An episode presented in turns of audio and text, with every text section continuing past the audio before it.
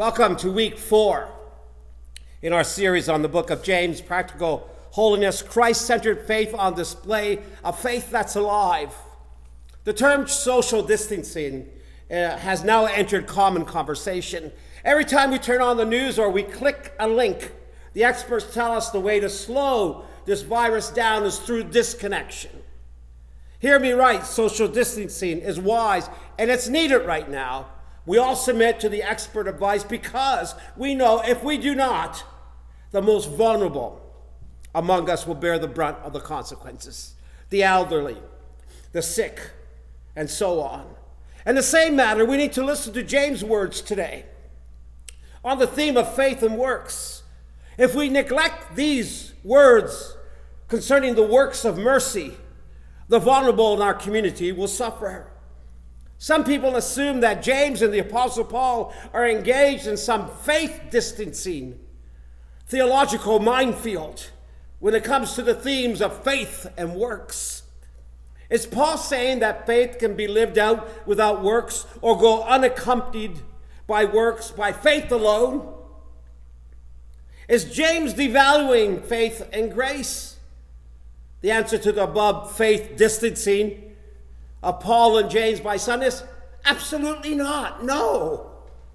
James is circling back. Remember, we said a circuitous letter. He's always circling back to what he's already mentioned in the text. He's going back to the problem he addressed in chapter 1 when he spoke about people who hear the word but fail to apply the word to their daily lives. James himself is insisting that genuine faith must be put into practice He's not concerned about a distancing of faith and works or disconnection of faith and works, but a connection of faith and works. James, at times, to us readers of the text, seems bossy, and we don't like bossy people. He's always issuing out some command. He now begins formulating his thought process of what he finished the preceding verses, especially verse 13 mercy triumphs over judgment. That's where Pastor Betty left off last week. Mercy triumphs over judgment. And now he's going to explain how mercy is fleshed out in real life, how it's lived out. Dallas Willard once said, the late Dallas Willard, grace is opposed to earning, but it's not opposed to effort. Did you get that? Grace is opposed to earning, but it is not opposed to effort because effort is action and earning is an attitude. When grace becomes a mere attitude that I am entitled to salvation, there is a problem there. See, grace is a gift from God. And did James not himself say in the beginning of chapter 1 that every good gift comes from above? He's talking about the grace that is ours in Christ Jesus from the Father of lights. See, faith, my dear friends, is not a once for all prayer involving no commitment of life or purpose. It's not as simple as we try to simplify it. Just accept Jesus in your heart, and that's it. See, the first thing that James brings to our attention is that bogus faith is deedless. There are vulnerable people around you, around me, that have been forgotten, ignored, and overlooked by the church. Autistic people, people with disabilities, poor people, strangers, immigrants. Perhaps you are one of them. In this time in history, when people are fighting over toilet paper and flour and Lysol wipes, there are people who cannot defend themselves. And they need our help, the church's help. This is what makes James sound so bossy because he doesn't want us to be just bystanders while all the vulnerable are not cared for. He's concerned with the practicality of the gospel of Jesus Christ. He's following in his brother's footsteps, Jesus Christ. And there's overtones of the Sermon on the Mount throughout his epistle.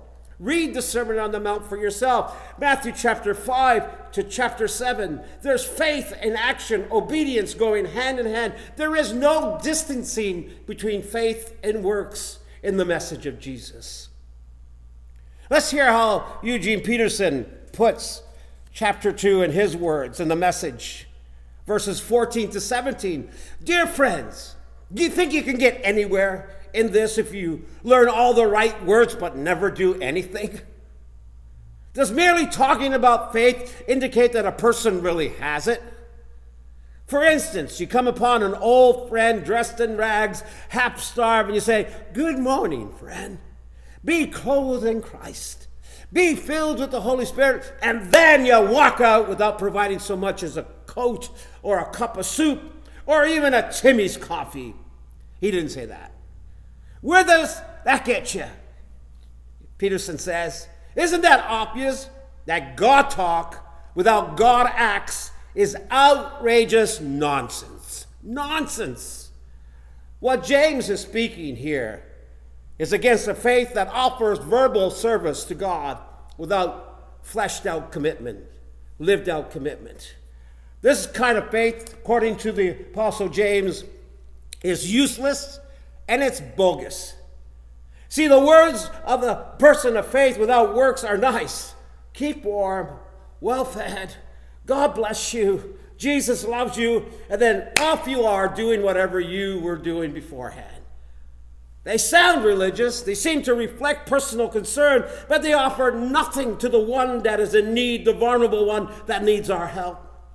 His words sound sincere, but his behavior is without mercy, is without grace, is without works.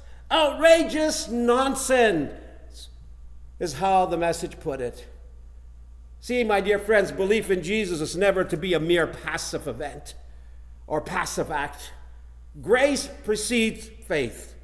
The gift of Christ's grace precedes our faith, but it always, always, if it is genuine and not bogus, always leads to doing good, acts of mercy where mercy triumphs over judgment. See, genuine faith is a reality in which one stakes one's life, not a mere passive assent to a certain doctrine. Faith is trust in action, not certainty. I believe because I believe because I believe, and you have nothing to show for it. See, for James, expressions of faith like non discrimination, when he spoke out against favoritism in chapter 2 earlier on, when he spoke out against violence in chapter 2 early on, they must be lived not merely acknowledged by a creed or I believe statement. Those are good, but in and of themselves, if we don't live them out, they are bogus deeds. So, bogus faith is deedless. Secondly, bogus faith without works is dead. It's dead. That's what James says. The word dead here is a graphic way of saying useless or it's a dead sham. For James, faith can be demonstrated only by works. Let's listen to Eugene Peterson's The Message again. I can already hear some of you saying, I can hear one of you agreeing by saying, Sounds good. You take care of the faith department, and I'll handle the works department. Boy, what a sad picture of the story of the church right there. You take care of the faith department, I'll handle the works department. Not so fast. You can no more show me your works apart from your faith than I can show you my faith apart from my works. Faith and works, works and faith fit together hand in glove. I'll say it again. Faith and works, works and faith fit together hand in. Show me, is what James said. You know that Jerry Maguire movie with Tom Cruise and Cuba Gooding? Show me the money, but they're not saying show me the money. Show me the acts of mercy. Show me the works of mercy in your love was a natural demand for evidence for faith in God. James is highlighting a faith in which generosity is a necessity and not an option. Workless faith is sterile, useless, a sham, there are followers of Jesus who are failing to roll up their sleeves and display their compassion, their mercy for the poor and vulnerable in their community. I'm not talking about going abroad. I'm talking right here where we live and breathe and move and have our being. They see the hungry and they fail to offer them food. They see the naked and they fail to offer them clothing. They not only lack hearing and doing, remember that's what we said in James chapter 1, they heard the word, but they didn't do the word. But right now, James is saying, You see the vulnerable. You see them in your community and maybe in your own families, and you do nothing. Nothing. See, Christ Jesus, our King, our Lord, came for the poor, came for the oppressed, came for the vulnerable, came for those low on the totem pole of society, and he ministered to them. But his disciples tried to shoot the children away. Remember that? Get away, children, get away, children. And then they tried to get rid of the blind that was crying out for Jesus. Son of David, have mercy on me, a sinner. But Jesus didn't shoot anyone away. He gave an invitation Come, come unto me. Suffer not the little children. He asked the blind and he asked the leopard, What can I do for you? And he's saying the very things to us today. What can I do for, uh, for you? And he wants us to say that to the world around us, the vulnerable around us. What can we do for you? I love this quote, this tweet by Brian Zahnd from Twitter. He said, I'm perplexed by Christians who confidently tell me who Jesus is not allowed to save. Isn't that ridiculous? Christians who tell us who Jesus can save and who Jesus can't save, who Jesus can perform works of mercy through his church, and who they shouldn't perform works of mercy through his church. Was it not our Lord Jesus Christ who said, Blessed are the merciful, for they will be shown mercy? The church has been divided on the meaning of works, of law, and faith. And they've seen this theological minefield or this boxing match going on between Paul and James, and they've been arguing, and dissertations and commentaries and books have been written, written about it. But are Paul and James really so far apart? See, Paul was more concerned with works righteousness, self righteousness, something that you earn, but we cannot earn our faith. And James is concerned about barren orthodoxy, about people that can say, I believe, I know the creeds, I know the doctrines, and yet their life is empty of works. I believe Paul and James are on the same page when it comes to understanding the laws. What they were most concerned is the ritual laws are not needed in Christ, but the ethical laws, the works of mercy, love for enemy, love for stranger, the Ten Commandments, they are still applicable for the believer in Christ. And Jesus on the Sermon on the Mount says we should even exceed that righteousness. Paul in Ephesians 2, the go to passage for people to defend a faith without works or faith alone, even though the just shall live by faith. Doesn't say the just shall live by faith alone. Luther liked alone, but it's not there in the original text. It's not there in Habakkuk either. They shall live by faith. The whole middle term, live, employs the image of someone doing something for the Lord. But beyond that, for another day, we'll leave that behind for today. This is what Paul wrote to the Ephesians, the go to text. For it is by grace you have been saved. There's also other ones, but through faith, and this is not of yourselves, it's the gift of God. James said it was a gift of God too from chapter 1 as well. Not by works, so that no one can boast. okay? But you can't stop there.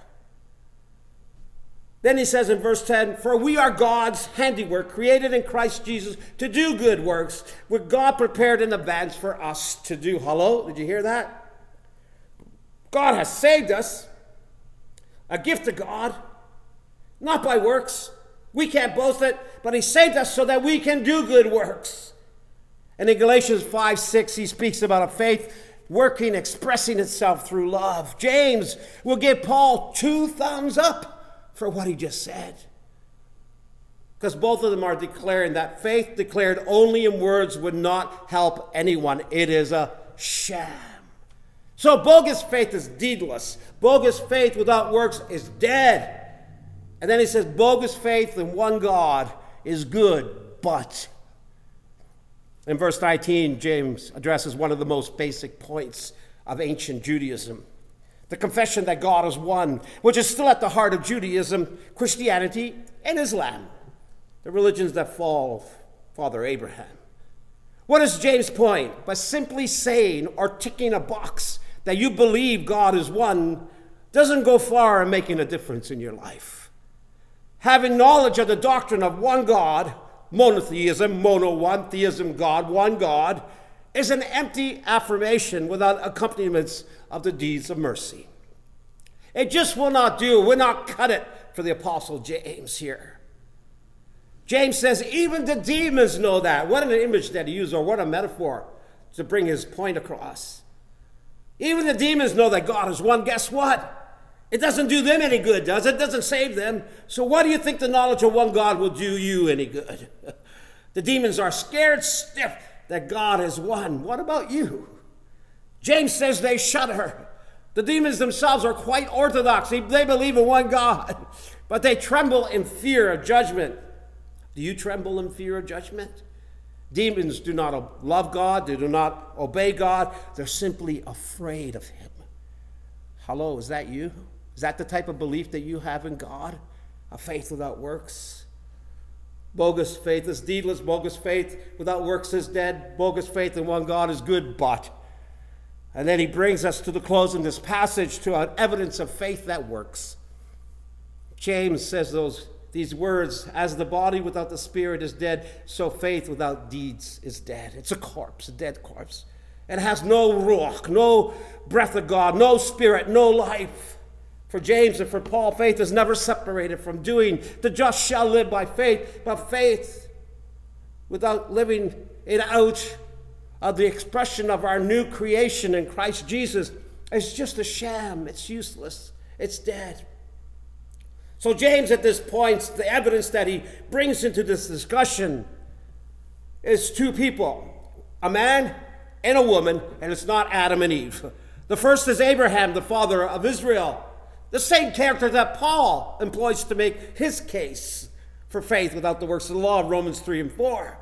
The second example is Rahab, a prostitute who was known for her hospitality and saving the spies as they came out to check the land in, in Jericho and saved the people of Israel and aided them and then became one of them. The lives of Abraham and Rahab, a man and a woman, exemplify that true faith reveals itself in pious deeds of love for others. Hello.